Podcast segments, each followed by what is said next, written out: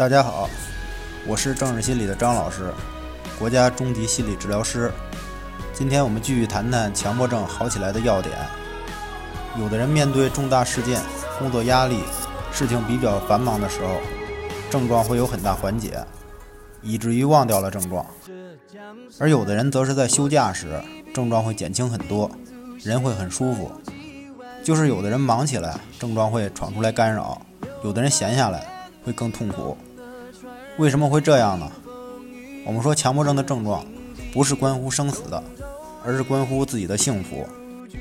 所以很多不确定性，确定下来就踏实了，就是幸福。这种感觉就是有时我们的某个症状真的解决时那种体验，但这又绝不是康复。所以重大事件。并不能解决什么，而担心生死健康是焦虑症的核心表现，尤其是在惊恐发作的濒死体验。所以追求幸福的很痛苦，追求安康的体验着生死的恐惧。